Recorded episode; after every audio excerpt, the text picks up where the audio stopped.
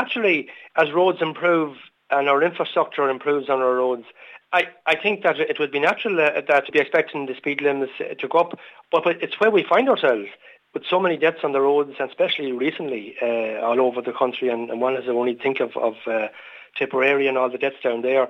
That's why I suppose we're, we're considering uh, reducing speed limits. It's the way we drive. We all know that we're not careful enough maybe on, on our roads.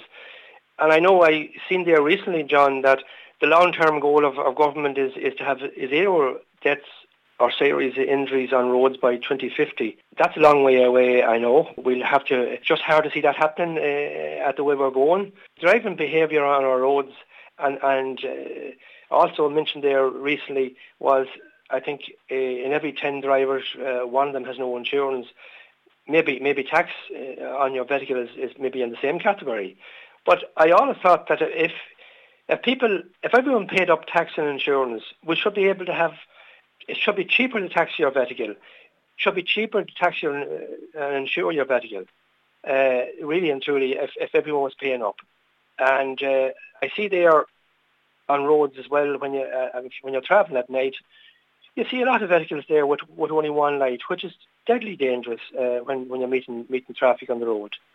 So we have to change our attitudes, uh, and and definitely I think we have to have everyone taxing and insurance of vehicle.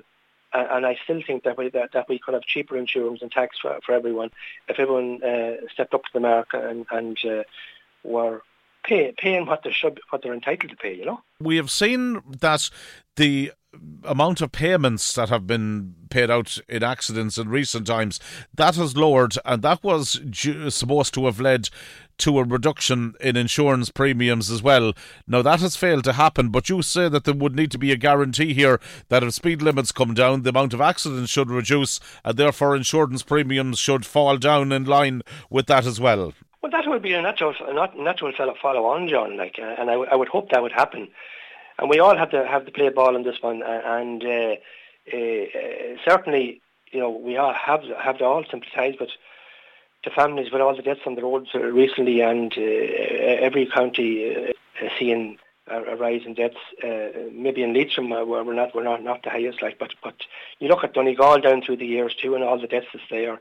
But the sadness in Tipperary over the last couple of weeks was was was very very tragic.